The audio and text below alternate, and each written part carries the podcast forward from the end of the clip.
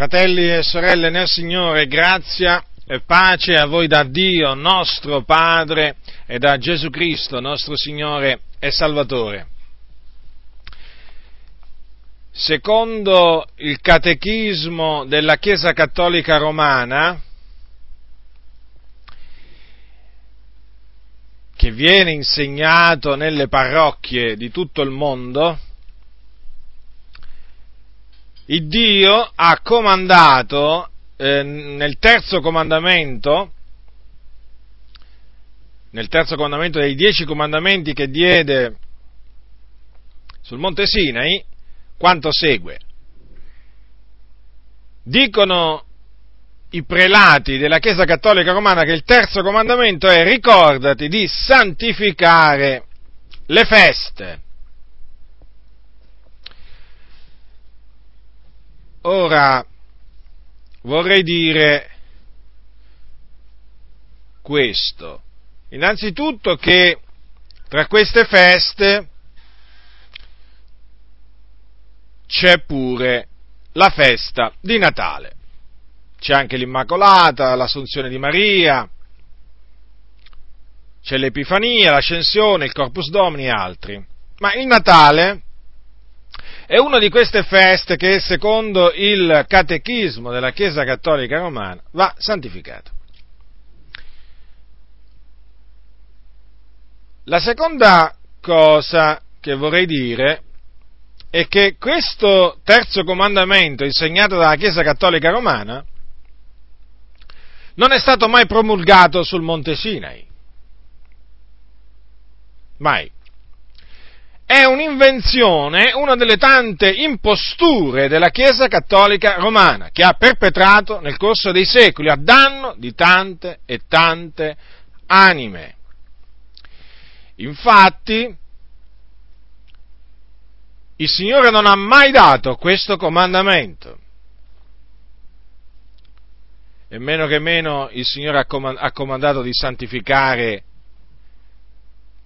le feste loro queste feste cosiddette di precetto, tra cui c'è il Natale. Ma, come stavo dicendo prima, questo comandamento Dio non l'ha mai dato. Lo danno i preti, ma non lo ha dato il Dio. Ora, perché hanno messo questo comandamento? Perché siccome che hanno eliminato il secondo comandamento dal catechismo della Chiesa Cattolica Romana, non dalle Bibbie, eh, badate bene, perché nelle Bibbie cattoliche romane ancora il secondo comandamento c'è nel testo. Poi naturalmente nelle note viene spiegato oh, naturalmente quello che i preti vogliono spiegare. Comunque nel catechismo della Chiesa Cattolica Romana il secondo comandamento del Decalogo è stato eliminato. Il secondo comandamento, vi ricordo, dice non ti fare scultura alcuna, né immagine alcuna delle cose che sono lassù nei cieli o qua giù sulla terra, o nelle acque sotto la terra, non ti prostrare dinanzi a tali cose e non servire loro, perché io l'Eterno, l'Iddio tuo, sono un Dio geloso che punisco l'iniquità dei padri sui figlioli fino alla terza e alla quarta generazione di quelli che mi odiano e uso benignità fino alla millesima generazione verso quelli che mi amano e osservano i miei comandamenti. Queste parole le trovate scritte nel libro dell'Esodo al capitolo 20, dal versetto 4 al versetto 6. Ora, siccome che la Chiesa Cattolica Romana ha dovuto naturalmente, ehm, deve giustificare la costruzione delle loro cosiddette immagini e statue sacre, che non sono altro che degli idoli, alli, eh, diciamo, alla luce della Sacra Scrittura, sono degli idoli in abominio a Dio. Non importa se rappresentano Gesù, Maria, Giuseppe, Antonio, Paolo, Pietro, Gennaro, non importa proprio niente. Sono idoli davanti ai quali milioni, milioni, milioni di persone, in questo caso cattolici romani, si prostrano in tutto il mondo prestando un culto che poi, badate bene, non fatevi ingannare dai sofismi, ma non è un culto di latria, ma un culto... No, no, non vi, non vi fate ingannare da questi sofismi, perché è comunque sia un culto, un servizio che rendono a delle immagini, a delle statue, a delle opere di uomini, che appunto non possono giovare a niente, sono idoli. Ora, la Chiesa Cattolica Romana, per giustificare appunto la costruzione di questi idoli e naturalmente il culto a questi idoli, che naturalmente loro non chiamano idoli, ma stato immagini sacre, che ha fatto?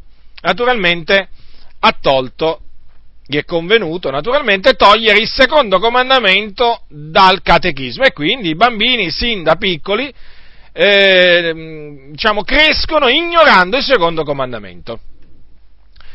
E naturalmente secondo loro non c'è più bisogno oggigiorno di questo comandamento, a quel tempo c'era bisogno, ma oggigiorno non c'è più.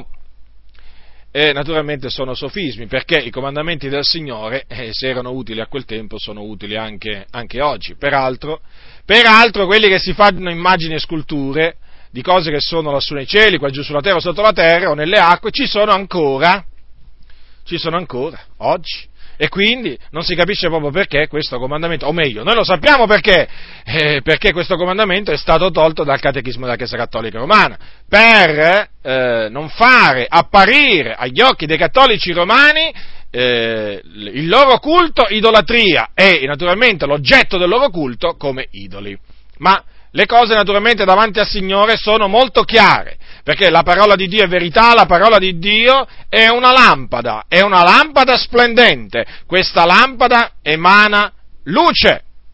E questa lampada mostra che quelle che la Chiesa Cattolica Romana definiscono immagini state sacre non sono altro che idoli in abominio a Dio, che quando un, un, uomo si converte, quando un cattolico romano si converte a Cristo, la prima cosa che deve fare è distruggerli, farli a pezzi, metterli in un sacco dell'immondizia o in un altro sacco, in un contenitore, i pezzi di queste abominazioni e andarli a buttare all'immondezzaio o nel cassone, se è consentito questo.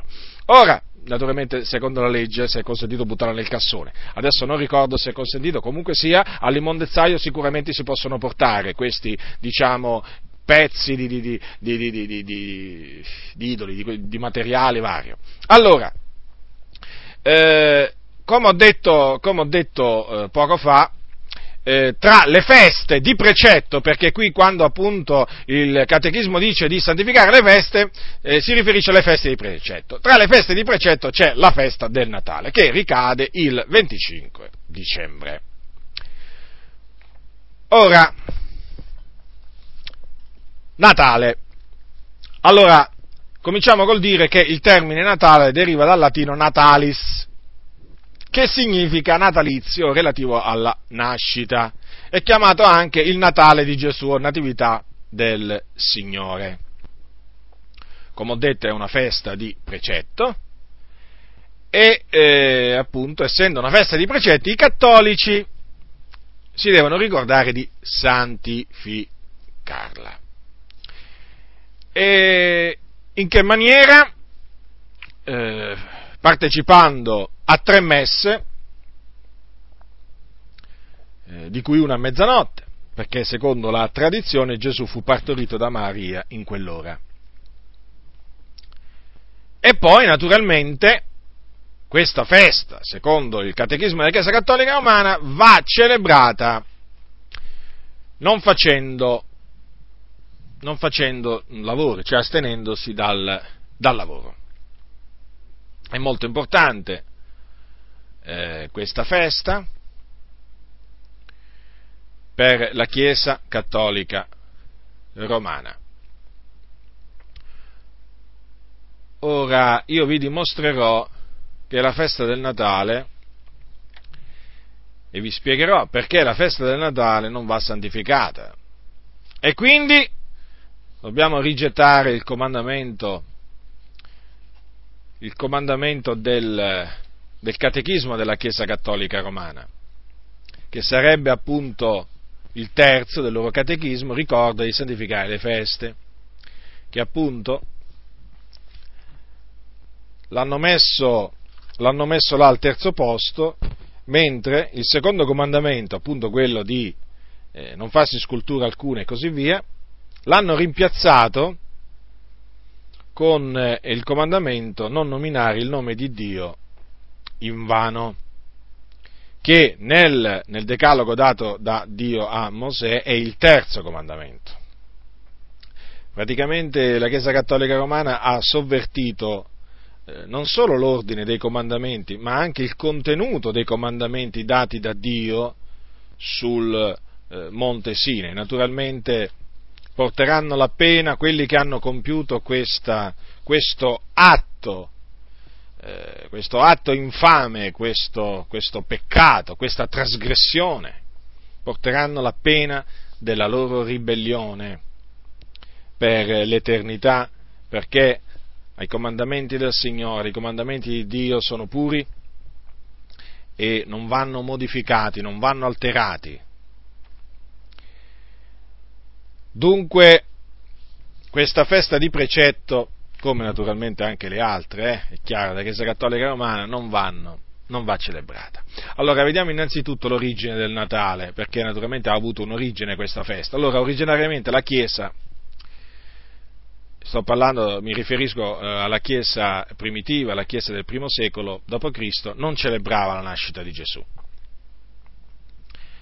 Eh, col passare del tempo, però, cosa avvenne? Avvenne che i cristiani d'Egitto cominciarono a considerare il 6 gennaio come la data della natività di Gesù. E l'usanza di celebrare la nascita di Gesù in quel giorno si andò diffondendo in tutto l'Oriente e risulta appunto come una data acquisita oramai per l'inizio del IV secolo. Più o meno eh, nella stessa epoca la Chiesa d'Occidente, che peraltro non aveva mai riconosciuto il 6 gennaio come il giorno della Natività, assunse come data celebrativa il 25 dicembre e questa data poi fu successivamente adottata anche dalla Chiesa d'Oriente. Ora, le ragioni che spinsero molti vescovi a spostare, i vescovi erano quelli che conducevano le comunità, che, i responsabili delle comunità delle varie chiese, le ragioni che spinsero molti vescovi a eh, spostare la festa, mh, la festa di Natale dal 6 gennaio al 25 dicembre furono queste. In quel giorno in altre parole, il 25 dicembre, cosa avveniva? Secondo una consuetudine pagana di quel tempo, veniva celebrato il Dio Sole, o meglio, la nascita del Sole, e venivano accesi dei falò al, fuoco, al, al Sole in segno, in segno, di festa.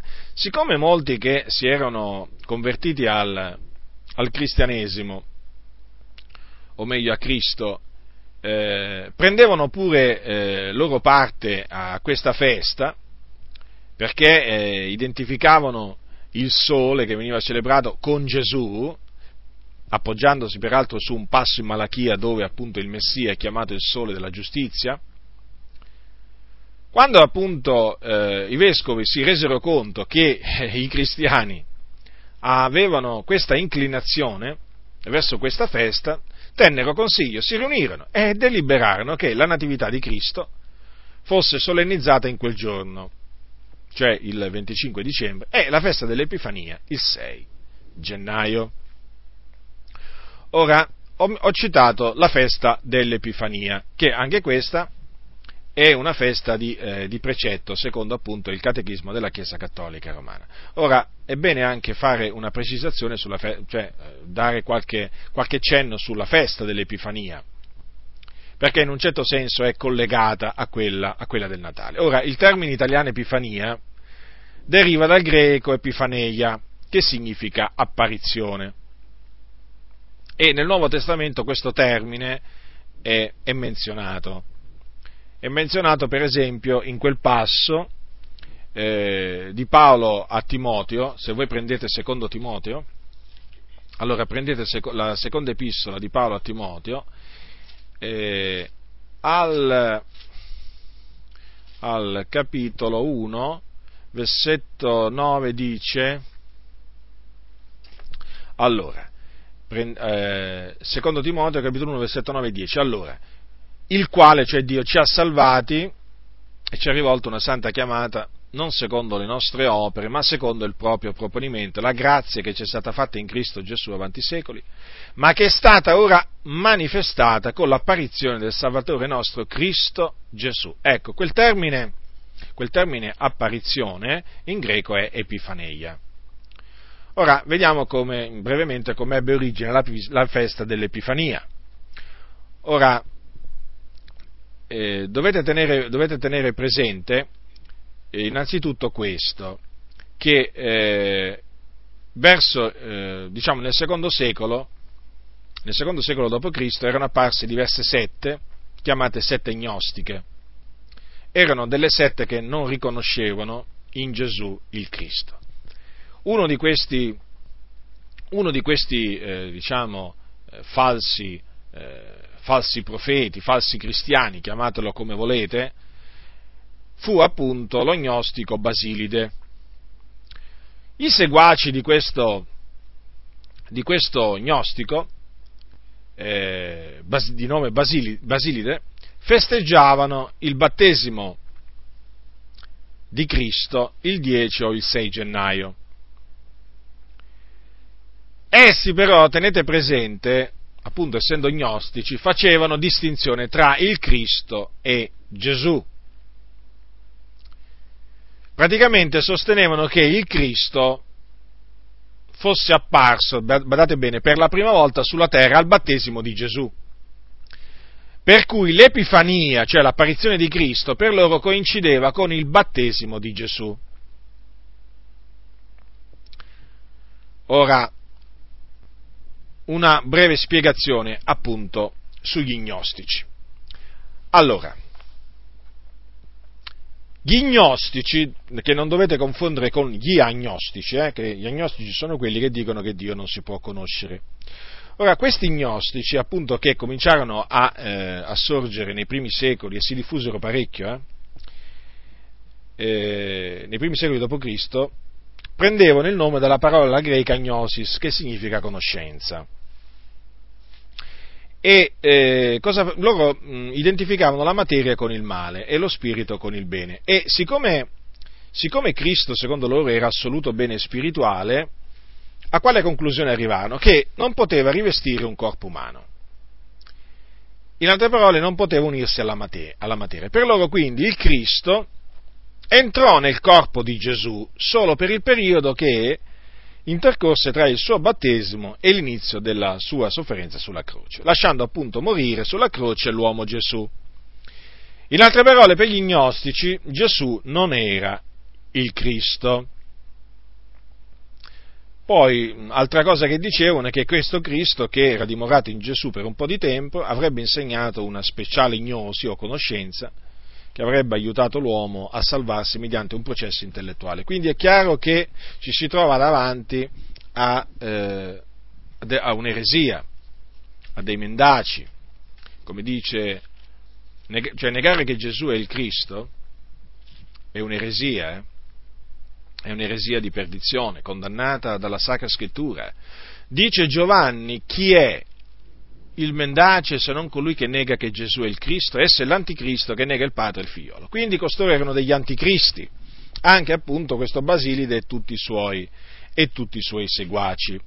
Ecco dunque, ecco dunque perché, eh, perché loro parlavano di apparizione del Cristo al battesimo di Gesù, perché loro facevano una distinzione, mm, mm, eh, facevano una distinzione tra il Cristo e Gesù il Cristo sarebbe sceso su Gesù e avrebbe dimorato in lui per un certo periodo. E questo appunto, questa discesa, questa apparizione del Cristo avvenne al battesimo, al battesimo di, eh, di Gesù.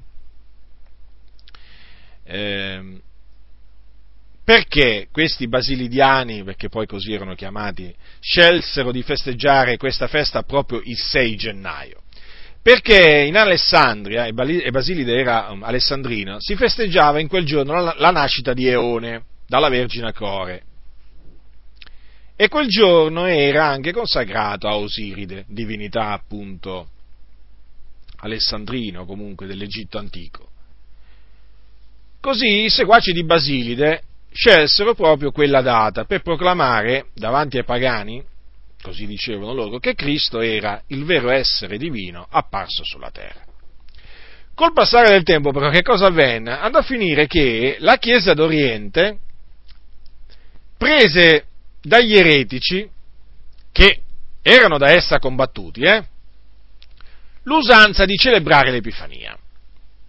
E così troviamo appunto che nella prima metà del IV secolo celebrava l'Epifania il 6 gennaio.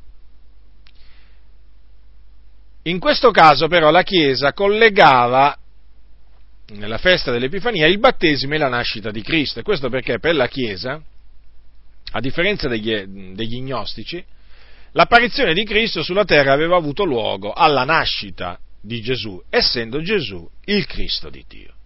Quindi è evidente, è evidente, diciamo, alla luce di quanto, eh, di quanto dice la storia, perché questa è la storia, che anche l'origine dell'Epifania affonda le, le, le radici nel paganesimo.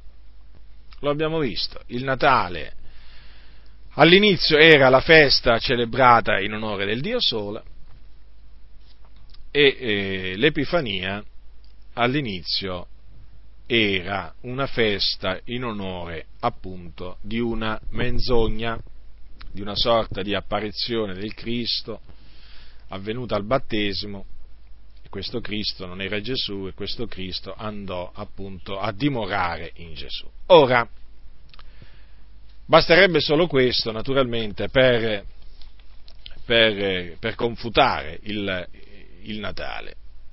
Ma vediamo di, eh, diciamo, di, dire qualche cosa, di dire qualche cosa d'altro per confutare il Natale. Il Natale.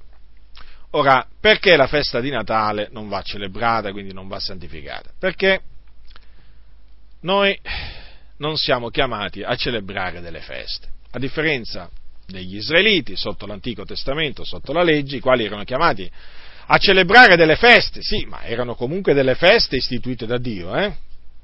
Non, non delle feste, diciamo, pagane, ma erano delle feste religiose eh, che il Dio aveva comandato di celebrare, come vedremo eh, c'erano la Pasqua, la, la, Pentecoste, la festa del Capanno, il giorno dell'espiazione e così via. E quindi noi non siamo chiamati a festeggiare eh, le, delle feste sotto, sotto la grazia e oltretutto la festa di Natale non solo si fonda su una data di nascita di Gesù inventata, ma è pure di origine pagana. Perché inventata la data di nascita di Gesù? Come allora tu dirai? Allora, allora voi non credete, tu non credi che Gesù sia nato il 25 dicembre? Non ci credo, non ci credo perché la Bibbia a tale proposito eh, tace. In altre parole, la Bibbia a riguardo della nascita di Gesù Cristo, che comunque sia è uno dei più grandi avvenimenti della storia dell'umanità, eh, su questo naturalmente non c'è il minimo dubbio, la Bibbia dice, non dice, la Bibbia non menziona né il giorno, né il giorno e né l'ora. Eh, anzi, non menziona nemmeno l'anno. Se si leggono attentamente eh, Matteo, Marco, Luca e Giovanni, che sono appunto gli scritti che narrano la storia di Gesù di Nazareth, si vedrà si arriverà alla conclusione che non danno sufficienti indizi per stabilire esattamente neppure il mese in cui nacque, in cui nacque Gesù. Sono state fatte tante ipotesi anche in ambito evangelico, però in effetti uno dice una cosa, un altro dice un'altra, però eh, effetti, Matteo, Marco, Luca e Giovanni sono stati scritti, il contenuto di questi, di questi scritti non permette di arrivare a una eh, data certa per quanto riguarda la nascita di Gesù Cristo. Ora, che cosa sappiamo noi dalla Bibbia?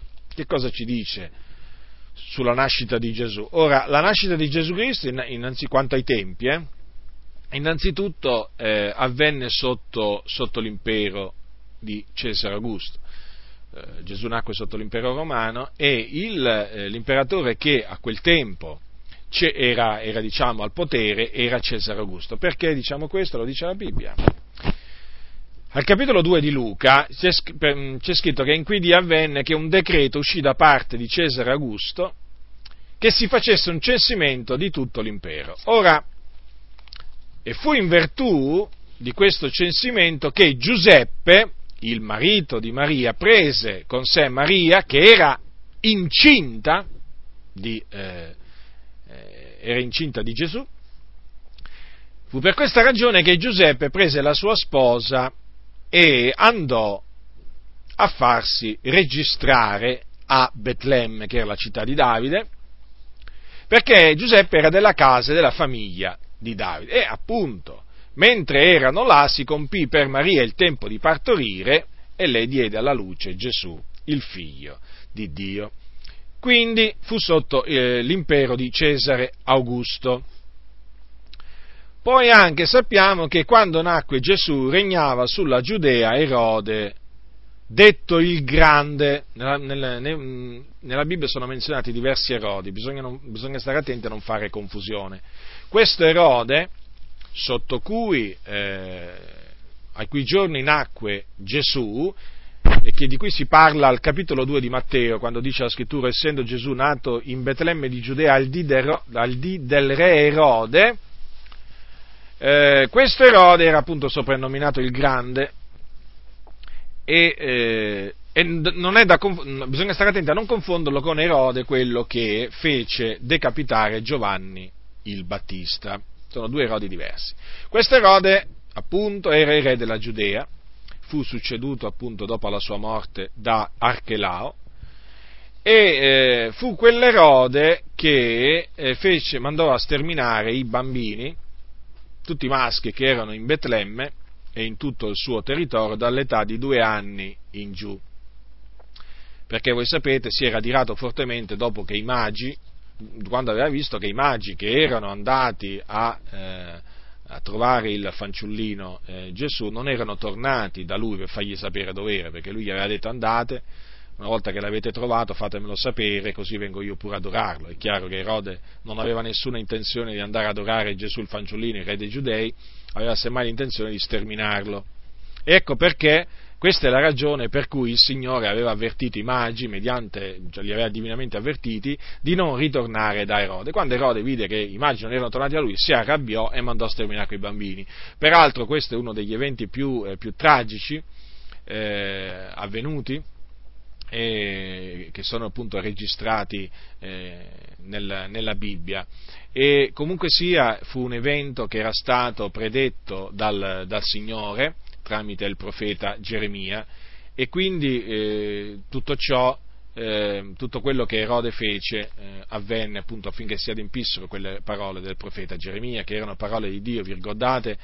Geremia aveva detto un grido è stato udito in Rama, un pianto ed un lamento grande, Rachele piange i suoi figliuoli e ricusa di essere consolata perché non sono più. Quindi queste parole dovevano adempiersi, ecco perché Erode eh, decretò appunto che tutti quei bambini dovevano essere sterminati, ma Gesù fu, il fanciullino Gesù non fu sterminato perché il Dio eh, mediante, mediante, un angelo fece, fece, sapere a Giuseppe che doveva, doveva, scendere, doveva, scendere, in Egitto e rimanere là fino a che appunto eh, non, avrebbe, non, avrebbe, ricevuto altri, altri comandamenti. Dopo, quando Erode, quando Erode, il Grande morì, allora un, un, angelo apparve a Giuseppe e gli disse appunto che, eh, di ritornare nella terra, nella, terra, nella terra di Israele nel paese di Israele e poi quando tornarono andarono ad abitare a Nazareth. Dunque sappiamo anche che eh, eh, quando nacque Gesù c'era il re Erode detto il Grande in Giudea.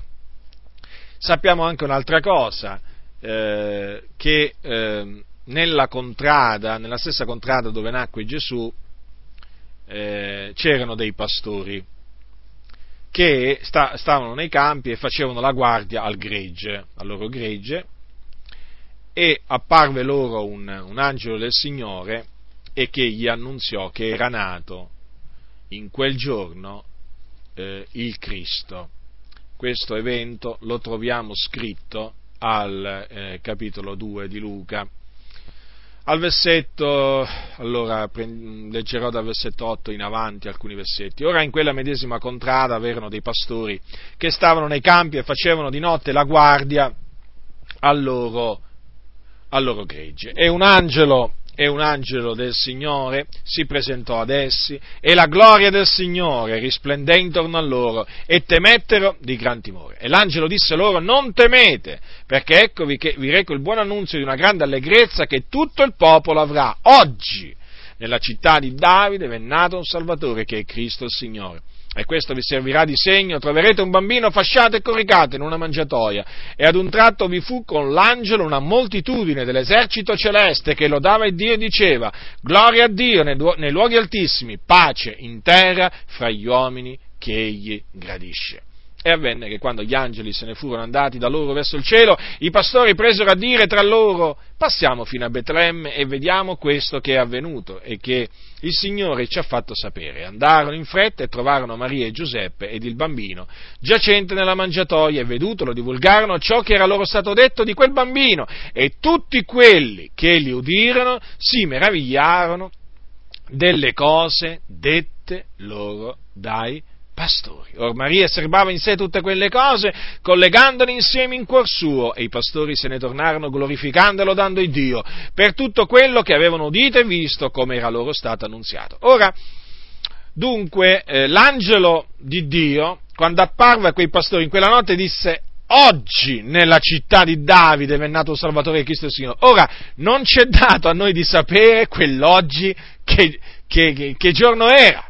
Non c'è dato di sapere. Però una cosa chiaramente è certa, che in quel giorno nacque Gesù Cristo, il Salvatore, il Signore. Dunque, a quell'oggi, a quell'oggi gli hanno dato appunto, eh, diciamo, come data il 25, il 25 dicembre.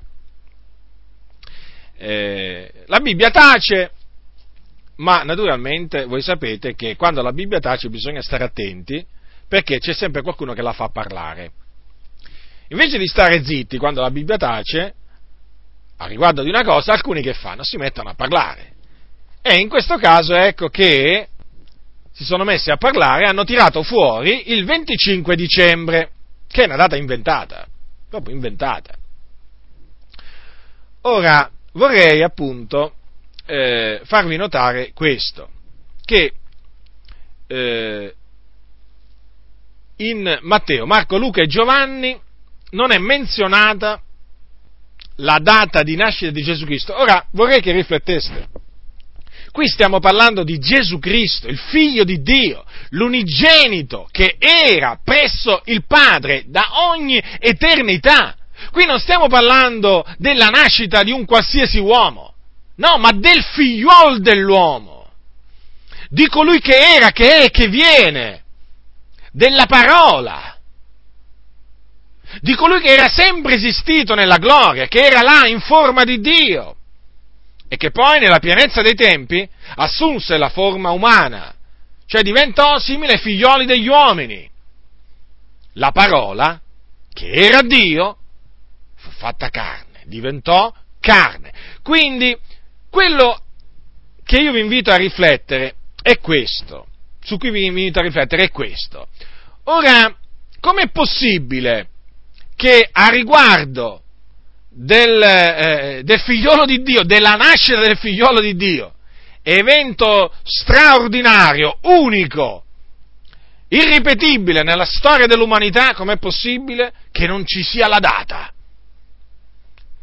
Matteo, Marco, Luca e Giovanni scrissero mossi dallo Spirito Santo, lo Spirito della verità, lo Spirito che conosce ogni cosa, perché lo Spirito Santo è onnisciente, conosce ogni cosa, conosce le cose profonde di Dio, conosceva anche la data di nascita di Gesù Cristo, il figlio di Dio, eppure, dico, eppure, ha fatto scrivere tante cose, ha sospinto a scrivere tante cose, tranne la data di nascita di Gesù Cristo. Certo, ci sono altre cose che non ha sospinto a fare scrivere, però è significativo che la data di nascita del Salvatore del mondo, lo Spirito Santo non ha voluto che fosse trascritta.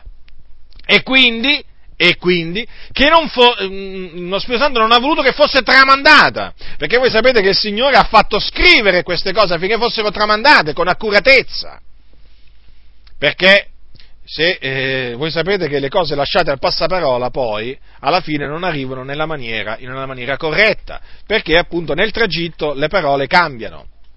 Invece la scrittura, la, la scrittura eh, diciamo, eh, rimane inalterata.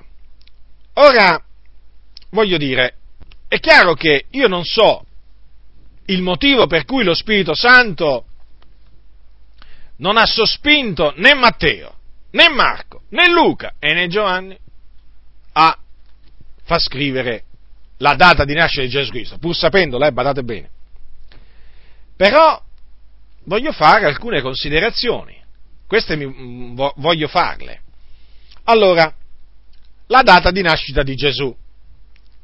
Qualcuno la conosceva, nacque, voglio dire, prendiamo Giuseppe e Maria, la conoscevano la data di nascita di Gesù, sì o no? Certo che la conoscevano. E come se la conoscevano?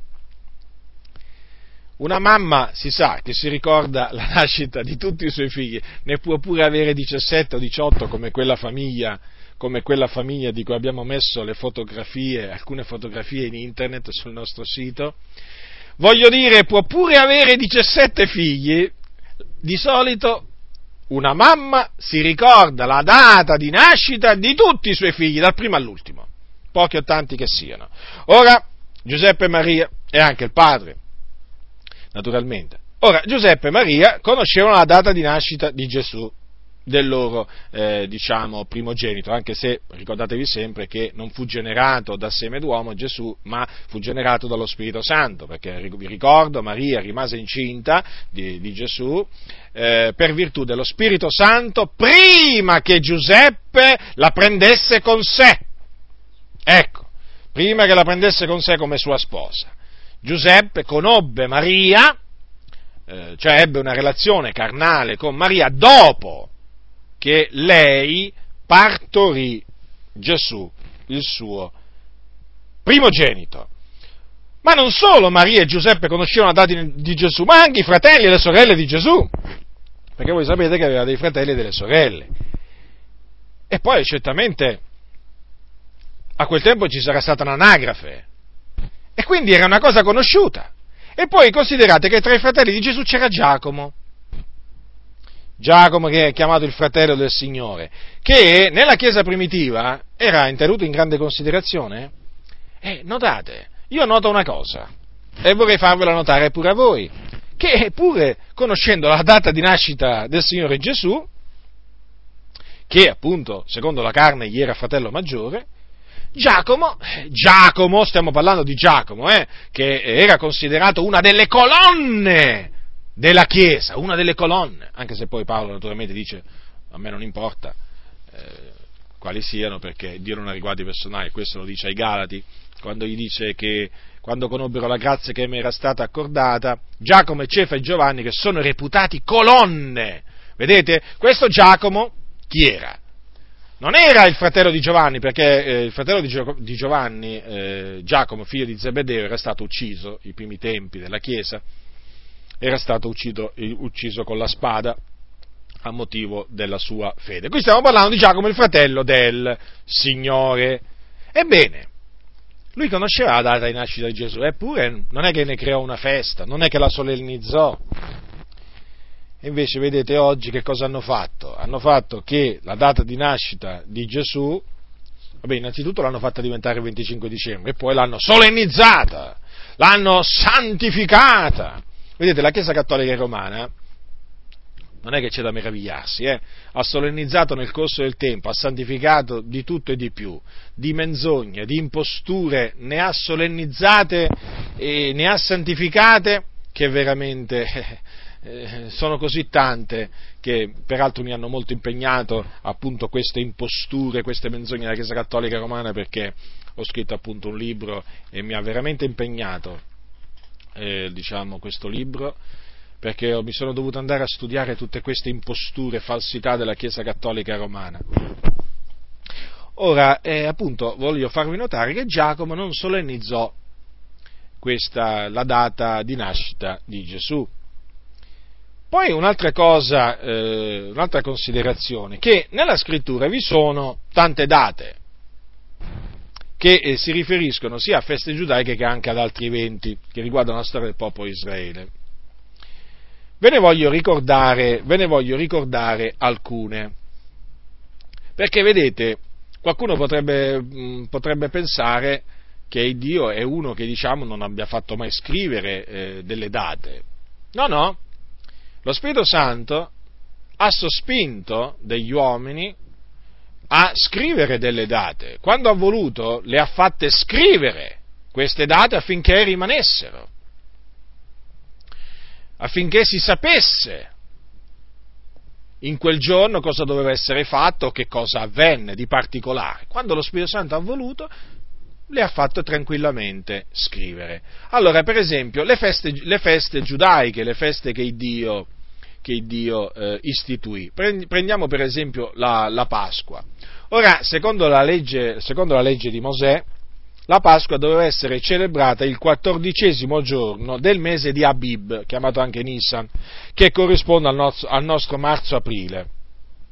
Vi ricordo che questo mese eh, è il primo mese del calendario ebraico. Il calendario ebraico non segue il nostro, eh, il nostro, ordine perché i nostri mesi cominciano da gennaio, no? il, loro, il, loro, calendario inizia appunto da eh, Nisan, marzo, marzo-aprile e eh, in quel giorno appunto mm, eh, doveva essere celebrata la Pasqua.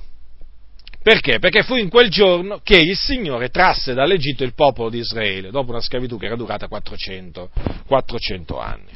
Questo è scritto nel libro dell'Esodo, al capitolo 12, quindi è detto chiaramente che doveva essere celebrato il quattordicesimo giorno di quel mese. Poi c'era la festa, la festa della Pentecoste, o delle primizie, o delle settimane. Questa festa, secondo quello che c'è scritto in Deuteronomio, prendete il Deuteronomio al capitolo 16, allora, allora questa festa, che è appunto chiamata anche la festa delle settimane, eh, doveva, essere, doveva, essere, celebrata sette, sette settimane dopo la festa degli Azimi o festa di Pasqua. Quindi cadeva, badate bene, il terzo giorno del terzo mese, che corrispondeva al giorno in cui Dio scese in mezzo al fuoco sul monte Sina e pronunziò il decalogo. Sì, proprio a quel giorno corrispondeva, eh, diciamo, la festa, la festa della, ehm, della Pentecoste, esattamente a quel giorno. Poi eh, c'era la festa delle capanne, eh, la festa delle capanne doveva essere celebrata il quindicesimo giorno del settimo mese, settimo mese naturalmente a partire dal mese di Nissan, eh, ve lo ricordo.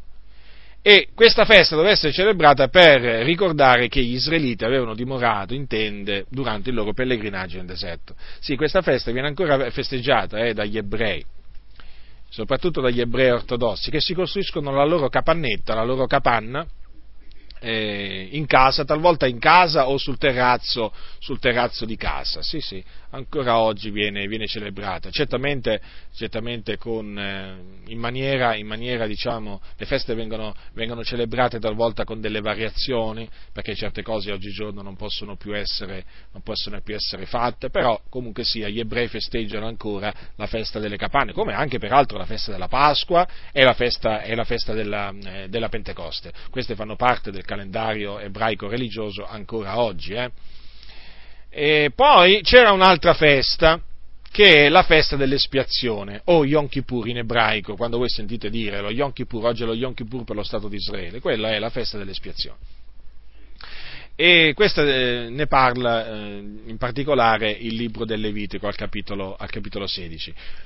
Questa festa doveva essere celebrata il decimo giorno del settimo mese e in quel giorno doveva essere il sommo sacerdote che cosa faceva? Faceva l'espiazione, doveva offrire dei sacrifici per il peccato e, e con quei sacrifici faceva l'espiazione dei peccati suoi e della sua famiglia, della sua casa e dei peccati del popolo di Israele.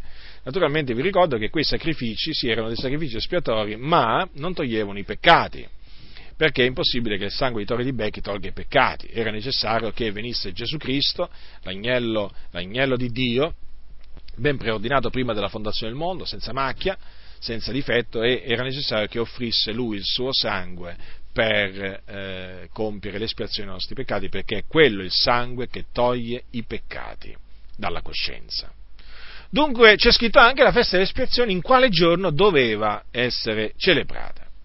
Poi, per esempio, vorrei farvi notare che ci sono due eventi particolarmente importanti nella storia del, del, popolo di Israele, di cui Dio ha voluto che anche in questo caso fosse eh, trascritta la data.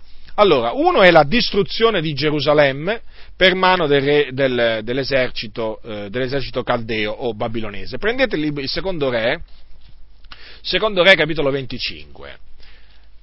No, naturalmente tutto questo per farvi notare che nella Bibbia ci sono delle date eh, eh, che concernono degli eventi.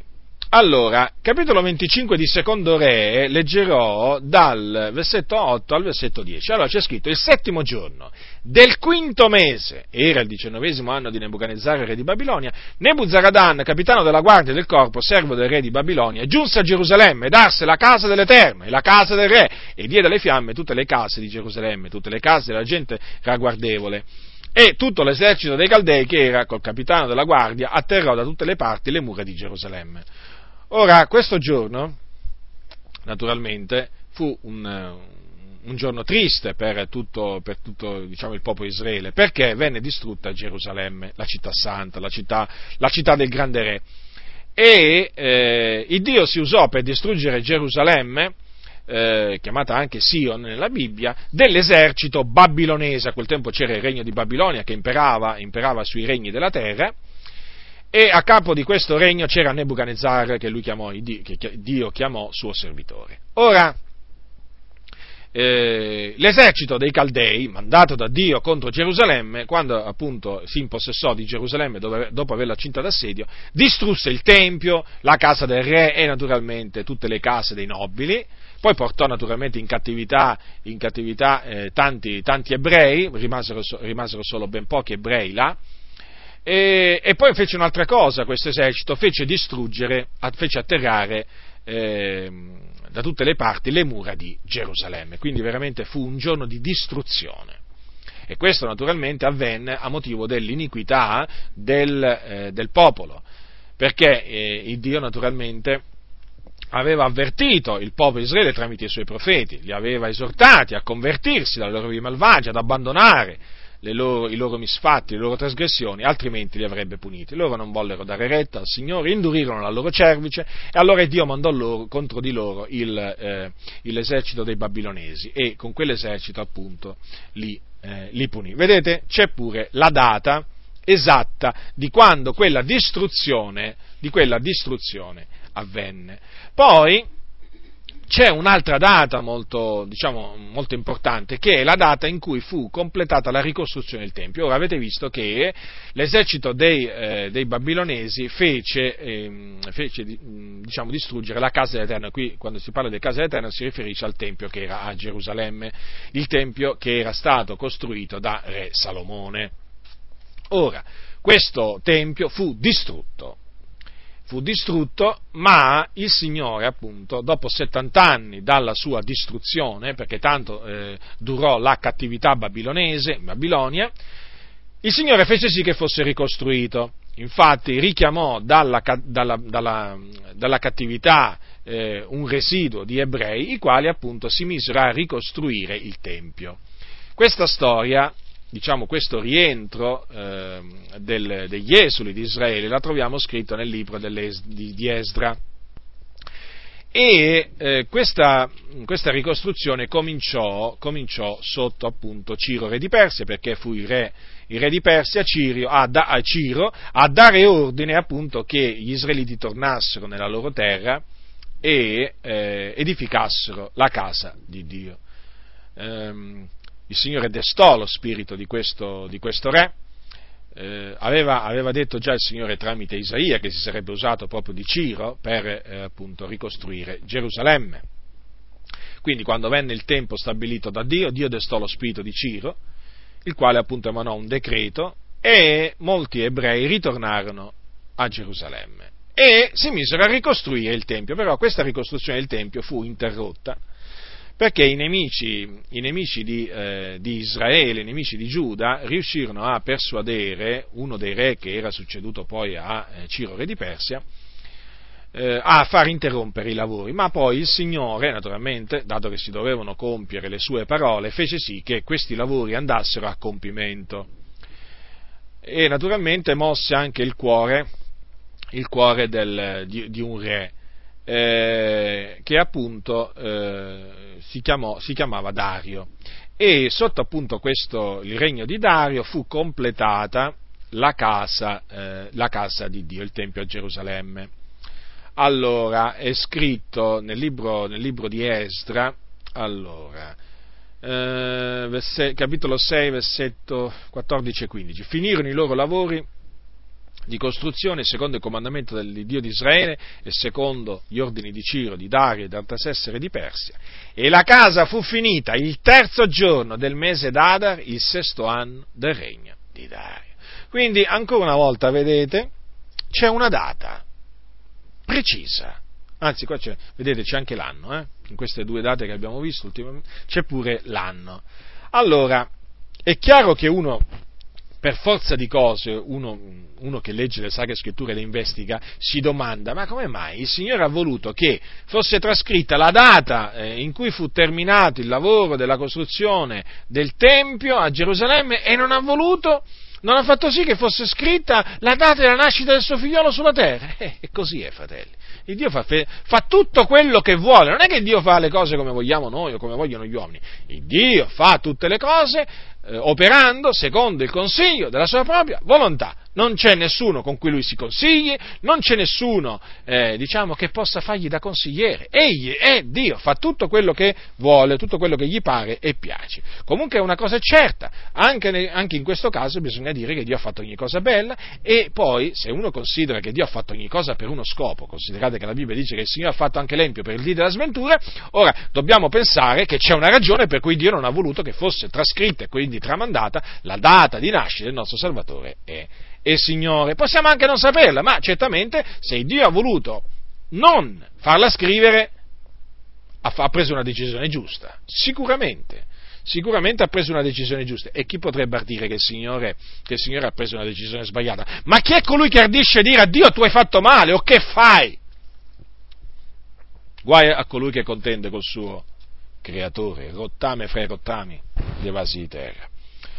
Ma come vi dicevo prima, naturalmente Dio non ha voluto che fosse trascritta però, quindi il silenzio, la Bibbia eh, diciamo, eh, è, sile, eh, diciamo, è, silenziosa su questo, eh? non parla, però eh, naturalmente, come vi dicevo prima, quello su cui la Bibbia parla talvolta, talvolta è inventato, inventato dagli uomini, quindi gli uomini fanno dire alla Bibbia delle cose che la Bibbia non dice.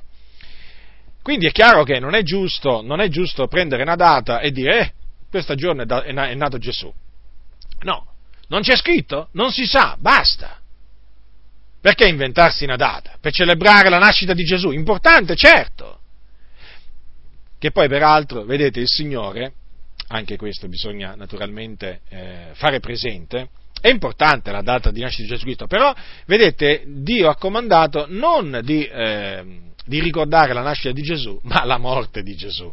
E infatti ha ordinato appunto che si celebri la cena del Signore con gli elementi del pane e del vino, appunto per ricordare la sua morte finché egli verrà. Notate dunque che il Signore ha comandato di ricordare la morte di Gesù. Certo, è chiaro che noi faremo bene a ricordarci pure della nascita di Gesù, d'altronde eh, Matteo, Marco, Luca e Giovanni ne parlano, eh, in particolare eh, ne parlano, della nascita di Gesù ne parlano. Matteo e Luca.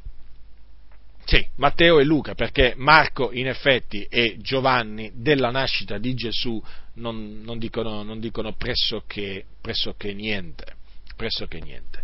Eh, quindi se il Signore eh, ha voluto, ha ordinato che noi ricordassimo la, la, la, la morte di Gesù, ci sarà un motivo, certo che c'è un motivo, perché è tramite la sua morte che noi appunto siamo stati riconciliati con Dio. Certamente, eh, ripeto, nascita Gesù, della nascita di Gesù è bene ricordarci, però non è che ci dobbiamo ricordare quando arrivano questi giorni, eh, quando appunto diciamo alle nostre orecchie arrivano tutti questi buon Natale, buon Natale, buon Natale, è chiaro che eh, sappiamo bene no, a quale Natale si riferiscono le persone, al Natale di Gesù, allora magari cominciano a venire in mente i passi della Bibbia che riguardano eh, la nascita di Gesù. Non è che dico alla fin fine che, eh, voglio dire, alla fine uno ricorda quello che c'è scritto, però voglio dire, ricordiamoci della nascita di Gesù anche quando non ci dicono buon Natale, buon Natale, buon Natale, ricordiamoci anche quando appunto durante gli altri giorni del, del, dell'anno, eh, dell'anno le persone proprio dalla nascita di Gesù proprio non si ricordano proprio per niente, appunto perché capita una volta sola all'anno e precisamente il 25, il 25 dicembre. Quindi faremo bene certamente a ricordare ricordarci della nascita di Gesù ogni giorno, anzi ricordiamocene ogni giorno, fratelli nel Signore, perché sono cose scritte nella Bibbia, ricordiamoci che in quel giorno appunto è venuto in questo mondo il Salvatore, il Salvatore, colui che Dio ha mandato per salvare eh, noi dai nostri, dai nostri peccati. Eh, dunque nessuno ha il diritto nessuno ha il diritto di, eh, diciamo, di inventarsi la data di nascita di Gesù. Alcuni l'hanno, alcuni l'hanno inventata, purtroppo poi si è tramandata nel corso dei secoli ed ecco appunto che abbiamo oggigiorno la festività, la festività del Natale. E dunque è chiaro che alla luce di tutto ciò non, noi non ci sentiamo nella maniera più assoluta obbligati a festeggiare il Natale che cos'è per noi il 25 dicembre? Per noi è un giorno come tutti gli altri. Per noi è un giorno come tutti gli altri, quindi non, non gli diamo nessuna, nessuna importanza particolare. Eh, avvertiamo che diciamo, l'aria in giro è diversa, l'atmosfera è diversa, le persone sembrano, sembrano essere più buone, eh, sembrano, è tutta un'apparenza perché malvagi, malvagi, sono, malvagi sono, cioè gli uomini sono malvagi, non è che eh, non è che ci dobbiamo fare ingannare dall'apparenza, solo che appunto il giorno del, del Natale sembra che tutti diventano più buoni, eh, sorrisi, abbracci, eh, però alla fin fine l'uomo rimane, rimane, quello che è, certamente non è quella festa che cambia, che cambia, le persone, le persone possono essere cambiate solamente dalla potenza di Dio. E questo avviene, questo cambiamento, quando gli uomini si ravvedono, si convertono dalle loro vie malvagie e credono nella morte di Gesù Cristo e nella sua risurrezione, non si diventa buoni quando, quando eh, arriva il Natale quella è solo un'apparenza. Si diventa buoni semmai quando ci si converte a Cristo, ci si diventa buoni quando si nasce di nuovo dall'alto, d'acqua e di spirito, perché, perché si diventa figliuoli di Dio, si diventa salvati, redenti, si sperimenta la liberazione dal peccato. E la vecchia vita, la vecchia vita non c'è più, nel senso le cose vecchie sono passate e eh, sono diventate, sono diventate nuove. Ma sei tutto diverso! Una volta uno mi disse a me, ma sei tutto diverso Giacinto, ma che ti è successo?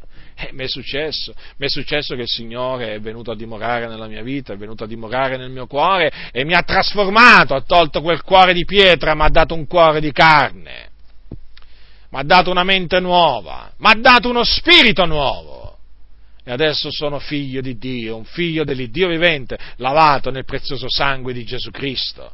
Mi ha cambiato Gesù Cristo, Lui mi ha trasformato e a Lui voglio dare la lode e la gloria in eterno, perché ne è degno, sommamente, sommamente degno. Quindi la festa del Natale affonda le radici nel paganesimo, solo che è stato naturalmente, per essere sostenuta questa festa, eh, sostenu- vengono presi dei passi della Bibbia che sono i passi che eh, parlano della, della, nascita di Gesù, però l'origine è pagana, quindi faremo bene a astenerci dalla, dal festeggiare la festa di Natale, da non partecipare a, eh, diciamo, um, diciamo, a cose che concernono, che concernono il, il, il Natale. Eh, ci sono dei credenti che fanno il culto di Natale, naturalmente voi lo sapete. Eh, ci sono comunità che festeggiano il Natale, ci sono chiese che festeggiano il Natale. Eh, ci sono chiese che non, non, lo festeggiano ufficialmente, però lo, fe, lo festeggiano ufficiosamente. praticamente sono quelle comunità, eh, io parlo di quelle comunità pentecostali di cui sono a conoscenza, che dicono no, no, la nostra Chiesa non festeggia il Natale, no, no. E infatti nel locale di culto non c'è né l'albero di Natale, dopo vedremo brevemente questo albero di Natale che cos'è, non c'è il presepio, questo è vero, nel locale di culto non c'è né presepio né festa di Natale, però quando vai a casa, a casa di questi fratelli è abbastanza facile trovarci l'albero di Natale con tutte, con tutte, le luci, con tutte le palline, con i regali sotto l'albero, insomma, alla fine poi è semplicemente una facciata. Cioè quello di dire, ah, noi non festeggiamo il Natale, però poi vai a vedere nella loro vita privata e lo festeggiano. E come se lo festeggiano? Fanno il pranzo di Natale. E bisogna dire anche che eh, taluni alzano il gomito, eh, quindi bevono oltre misura, e poi naturalmente si riempono la pancia all'inverosimile, naturalmente, eh, come i pagani, naturalmente queste, queste, abitudini, queste abitudini pagane, naturalmente della gozzovia, perché voi sapete che il giorno di Natale e là il giorno successivo eh, le gozzoviglie proprio sono all'ordine del giorno e purtroppo ci sono tanti credenti che si danno alle gozzoviglie che sono opera della carne. Facciamo festa con Gesù, loro dicono. Che è festa con Gesù quella? Ma quale festa con Gesù? Ma quale festa con Gesù quando ci si abbandona ai bagordi? Alle gozzoviglie non si fa festa col Signore, semmai si fa festa col diavolo, che è l'artefice delle gozzoviglie, di queste opere della carne, che ricordatevi menano in perdizione. Dunque, Adesso vediamo a due consuetudini che appunto sono collegate al che ho menzionato poco fa, che sono collega, strettamente collegate a Natale, sono il presepio e l'albero di Natale. Ora voi sapete, non ci sarebbe nemmeno bisogno che vi, che vi spieghi che cos'è il, il, il, il, presepio, perché lo sapete benissimo.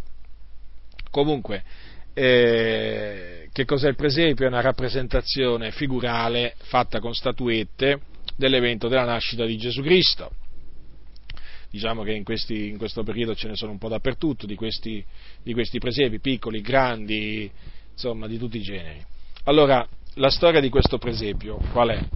Secondo il catechismo della Chiesa Cattolica Romana fu, eh, fu inventato dal cosiddetto eh, Santo Francesco d'Assisi o San Francesco d'Assisi.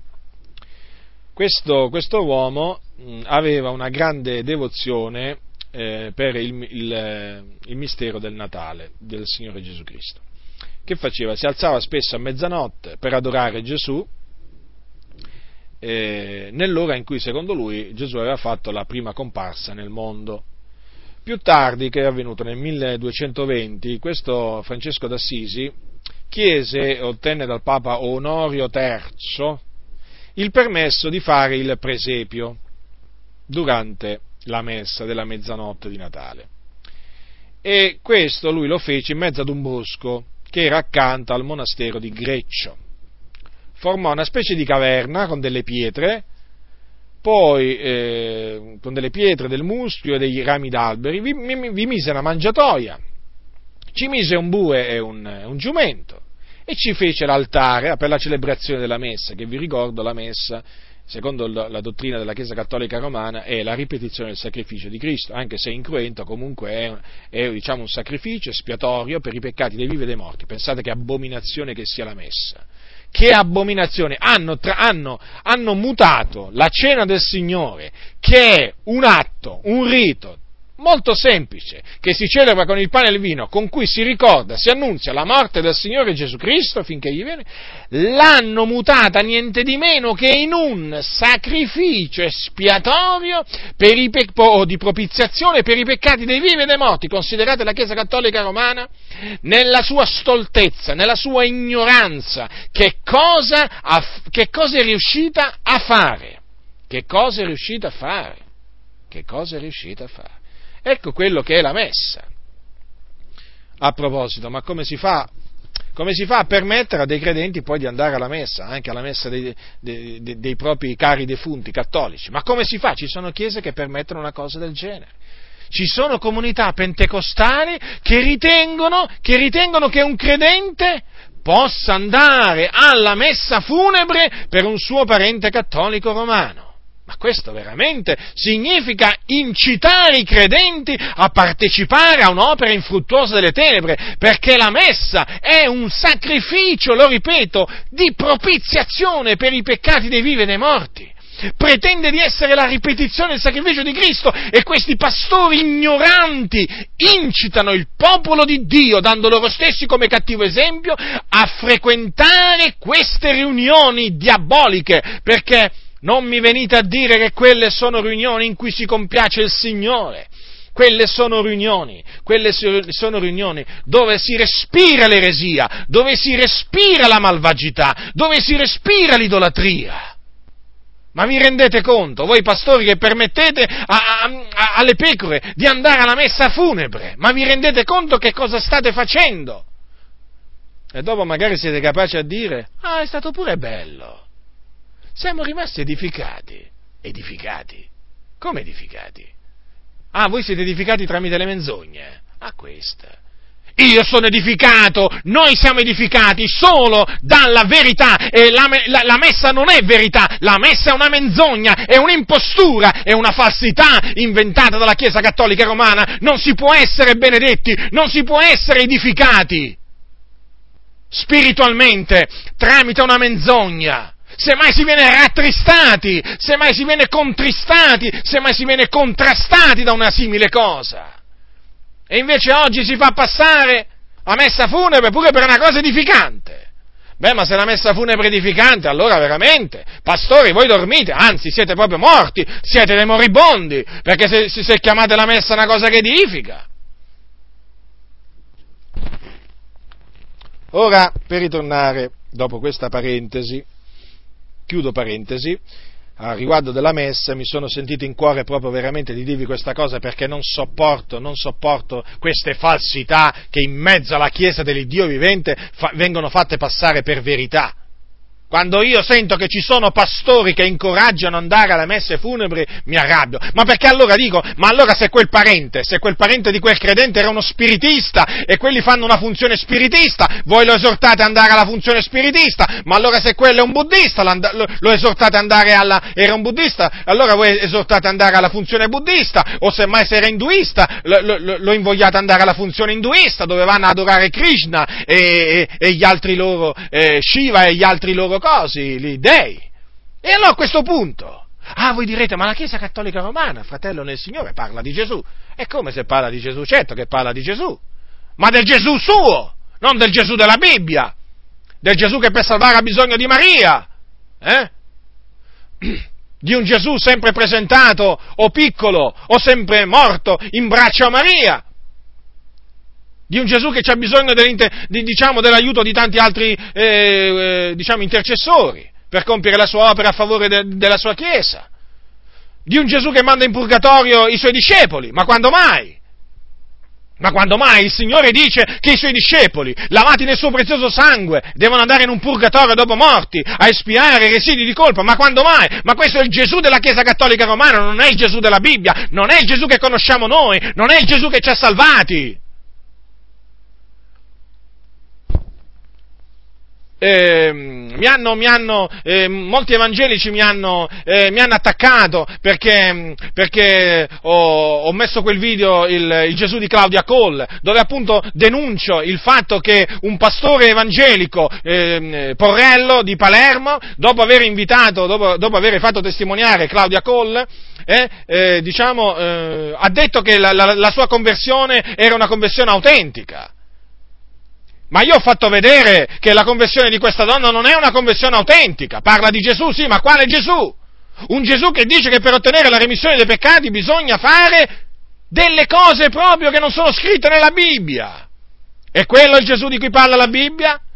È quello il Gesù a cui ci siamo convertiti, ma non è quello il Gesù, quello è un altro Gesù. Questo intendo dire quando, quando, oh, quando naturalmente col titolo Il Gesù di Claudia Cole. Ho voluto dire che non è il Gesù della Bibbia Perché Gesù della Bibbia dice che chiunque crede in Lui riceve la remissione dei peccati, nel suo nome, non c'è bisogno di andarsi a confessare dal prete, non c'è bisogno di, di, di fare diciamo un culto, un servizio a, a, un'immaginetta, non c'è bisogno né di esporla né di portarsela con sé, non c'è bisogno di queste cose, sono tutte diavolerie, quello che, quello che occorre per ottenere la remissione dei peccati è la fede in Gesù Cristo, preceduto dal ravvedimento. Che sono queste diavolerie, queste imposture della suora eh, Tot, che adesso non ricordo il nome.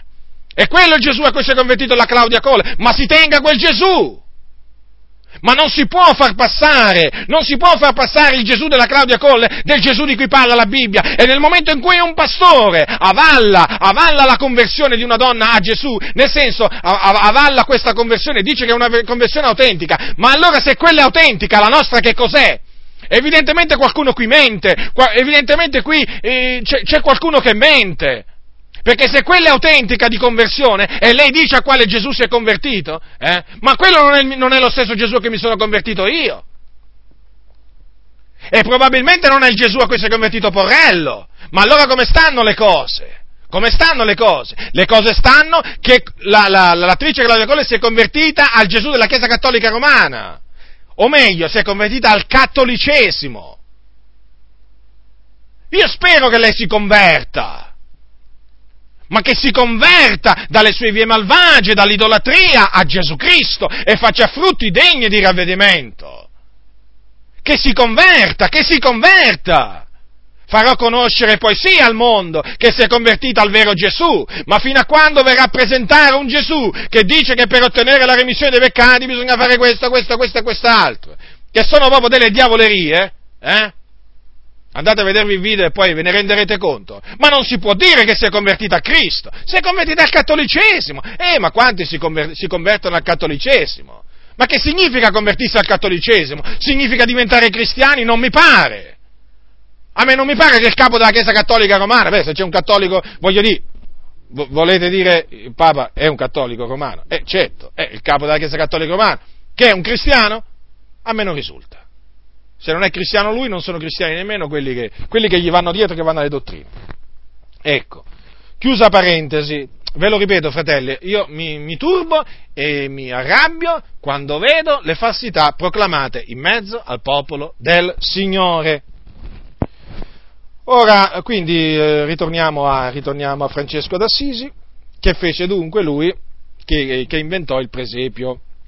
Allora, eravamo rimasti al fatto che aveva eretto l'altare per la celebrazione della messa, vi ho spiegato appunto che cos'è la messa per la Chiesa Cattolica Romana.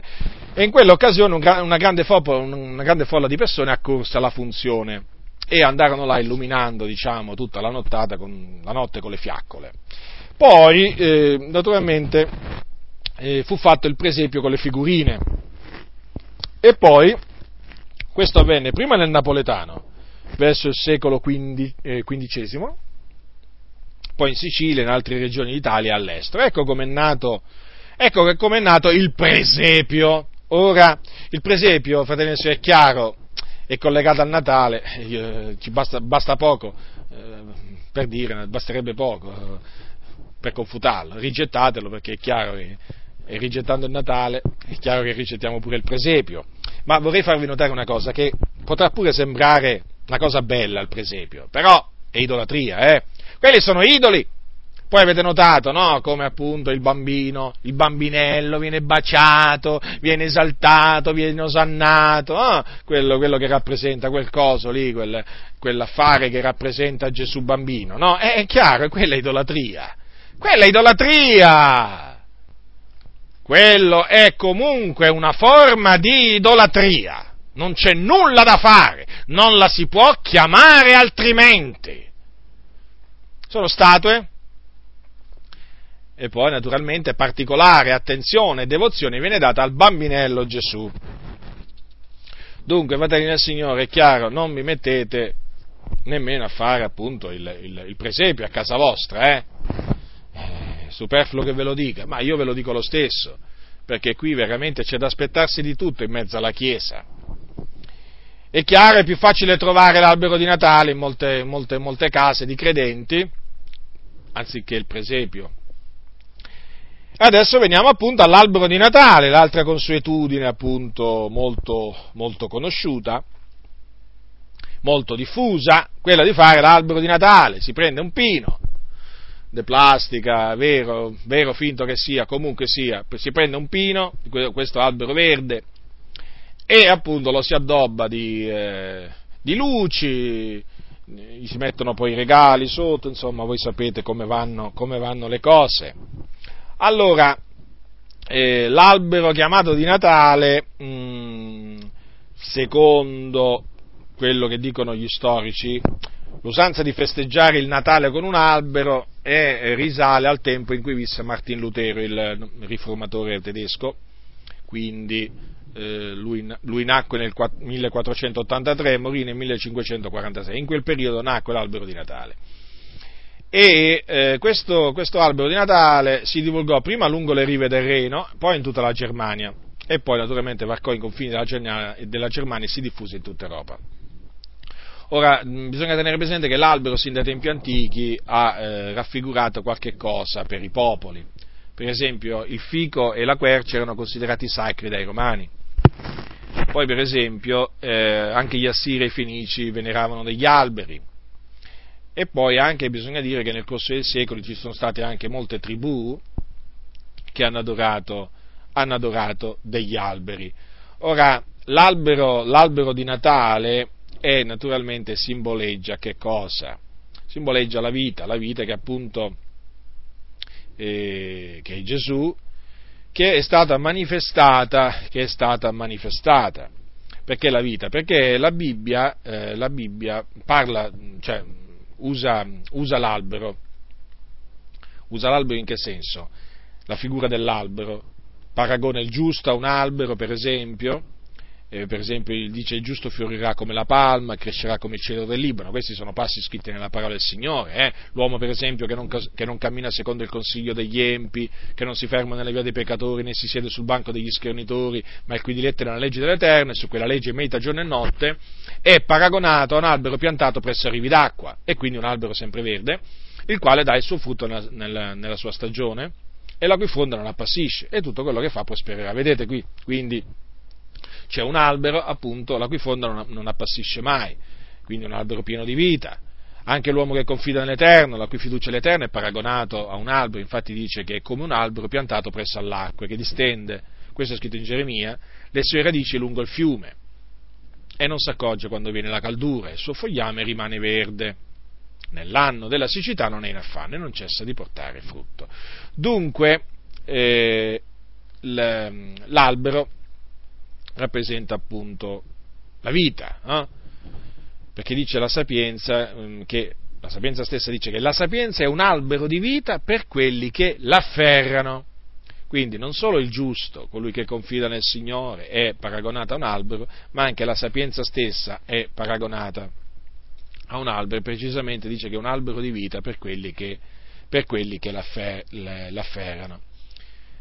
È chiaro che è il simbolo del Natale, comprendiamo bene, ma naturalmente siccome che noi non festeggiamo il Natale, non, eh, appunto, non, non sentiamo la necessità di farci il, come non sentiamo la necessità di fare il presepio, non sentiamo la necessità nemmeno di fare l'albero di Natale. Sì, ci sono comunità che per esempio fanno l'albero di Natale e lo mettono nel locale di culto, niente di meno. Ma sì, oramai voglio dire, eh, oramai voglio dire chi ci fa più caso a queste cose. Voglio dire che cosa vuoi che sia un albero di Natale, ti dicono fratello nel Signore, ma lo facciamo per i bambini. Eh sì, sempre per i bambini, chissà perché, sempre questi bambini bisogna tirare fuori. Al carnevale si va per i bambini, al mare si va per i bambini, l'albero di Natale si fa per i bambini, e mo facciamo pure il presepio per i bambini, e a questo punto che facciamo? Diventiamo cattolici per i bambini? Eh? Qui ci manca poco veramente che alcuni diventino cattolici romani per i bambini. Fratelli del Signore, state attenti, state attenti, perché spesso appunto cosa succede nelle famiglie dei credenti? Che i bambini vedono altri bambini, magari sentono altri bambini a scuola che gli dicono allora che ti ha portato Babbo Natale sotto l'albero? E quello dice, come che mi ha portato Babbo Natale? E il bambino dice, ma noi il Natale non lo festeggiamo. E allora va a casa, poi il bambino piccolino naturalmente dice, mamma, papà, ma perché noi non festeggiamo il Natale? Eh, il mio amichetto mi ha chiesto che mi ha portato Babbo Natale, insomma tutte queste cose qui. Allora che succede? Davanti a questa, diciamo, piccola creatura, un genitore credente potrebbe essere indotto a dire ma sì, va, dai, ma facciamo l'albero di Natale, dai, facciamo anche, addobbiamo pure noi un albero di Natale, mettiamoci pure noi dei regali sotto, dai, così almeno i nostri bambini non si sentiranno più discriminati, non si sentiranno più isolati alla scuola dai maestri, dagli alunni, dai loro amichetti. E eh no, e eh no, fratelli nel Signore, e eh no, perché non si può cominciare a fare una cosa eh, sbagliata per amore dei bambini. E no, state attenti, perché il nemico, che è astuto, spesso si usa dei bambini per introdurre nelle case dei credenti usanze pagane che non hanno niente a che fare con la verità. Ecco, la stessa cosa col carnevale, eh? Papà, papà, mi porta al carnevale, mi vesti da Superman. E così, comincia così, eh? Tutto così. D'altronde oggi molti, molti, mm, molti bambini vengono lasciati dai genitori davanti alla televisione. Alla televisione vedono Superman, vedono quello, vedono quell'altro, si vogliono vestire da Superman quando arriva il carnevale il bambino a, ca- a, scuola gli dice l'amichetto, tu che ti vesti da carnevale, come ti veste papà? Eh, quello naturalmente che, che, che, può dire? Allora va a casa e dice, papà, papà, mi vesti da Superman o da Zorro o da qualcun altro? E il papà naturalmente se non è fermo nella parola del Signore gli dice, vabbè dai andiamoci a comprare, ti, ti, ti vado a comprare il vestitino di Zorro o di, o di, o di, o di Batman o di qualcun altro. Ma è chiaro che il nemico si usa anche dei bambini per istigare o cercare di istigare i credenti a compiere delle cose che vanno apertamente contro la parola di Dio, quindi a fargli perdere tempo, denaro e così via, e soprattutto la purità del cuore.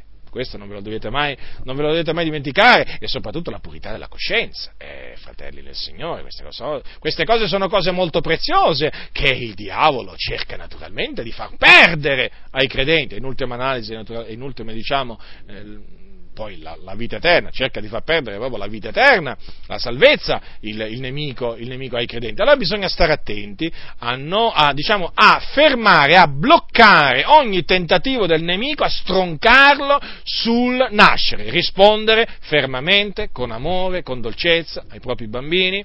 Vedi, figlio mio, queste cose non si fanno perché queste cose non sono secondo il Dio, vanno contro la volontà di Dio verso di noi. Tu ora puoi anche non capire, ma capirai dopo. Il bambino non necessariamente deve capire quello che, di, quello che il genitore gli dice. Il genitore deve, non deve dare spiegazioni per determinate decisioni che lui fa. Può anche darle, ma non sempre. D'altronde quello è un bambino piccolo, cosa può capire in certe occasioni? Magari gli spiegherà dopo, però il bambino è tenuto a obbedire, quindi il genitore deve dare un comando al bambino. Capisca o non capisca? Capisca o non capisca? E allora naturalmente eh, lo deve fare questo per allevare il proprio figlio in disciplina, in ammonizione del Signore inculca al fanciullo la condotta che deve tenere, anche quando sarà vecchio non se ne dipartirà, dice la sapienza. Quindi chi ha, chi ha, figli inculca ai propri figli la condotta che deve tenere in questo mondo, in mezzo a questa generazione storta e perversa, la condotta santa, giusta, affinché quando sono grandi poi si ricordino di quello che i loro genitori gli hanno insegnato. I loro genitori gli hanno insegnato che il Natale non si festeggia, che il Carnevale non si festeggia e, e che vi posso dire che al mare non si va e che tante altre cose non si fanno perché appunto sono costumi pagani. Poi il bambino si ricorda, sapete? Si ricorda quando è grande. Io, mi, io ricordo certe cose che mia mamma mi ha detto quando ero veramente un piccoletto, anche mio papà. Mi diceva, mi diceva, certe cose quando ero piccolo che poi a distanza di tutti questi anni mi ricordo. Com'è possibile? Com'è, com'è possibile? Eh sì, perché quella è la forza, la forza della, del, diciamo, del, della, della, delle parole di un genitore. Hanno una forza enorme quando il genitore inculca la condotta giusta ai propri figli, sappiate che quella, quella cosa rimane, rimane nel bambino. Voi magari potete anche vedere magari che il bambino cresce anche, naturalmente bisogna tenere presente che i bambini sono disobbedienti crescono naturalmente facendo i loro dispetti, disubbidendo ai genitori, questo naturalmente si sa. Però eh, io dalla mia esperienza personale posso dire una cosa, che anche quando disubbidivo ai miei genitori, però avevo sempre dentro quel timore, quella paura eh, eh, di fare qualche cosa in effetti di sbagliato. Magari io pensavo che quella cosa era giusta, sbagliavo, però ehm, pensavo appunto di fare quella cosa eh, era giusta, però dentro di me sentivo un disagio, sentivo un disagio, era la coscienza che mi diceva stai facendo una cosa sbagliata, naturalmente coscienza che era naturalmente, eh, come si dice, fortificata dalla voce dei miei, dei miei genitori. Dunque, non bisogna accondiscendere appunto a queste cose eh, ai, dei bambini, perché, lo ripeto, il nemico è furbo e quando non ci riesce tramite gli adulti, e allora tenta di farlo ehm, di farlo tramite i bambini, cioè di, di, portare a compimento la sua macchinazione tramite i bambini. È un po' come per esempio quando il nemico non riesce a, a sedurre il credente tramite la persona del mondo, e allora che fa? E se non riesce con quelli di fuori ci prova con quelli di dentro.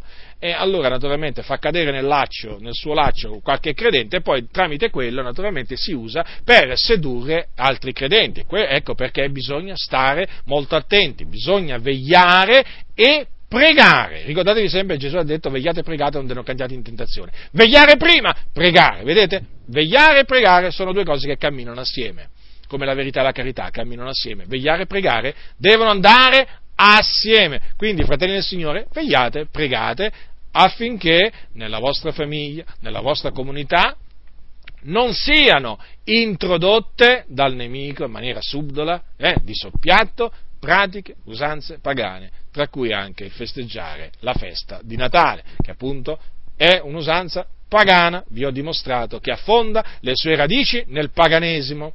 Quindi ritenete questa breve confutazione che vi ho rivolto e naturalmente anche la mia esortazione.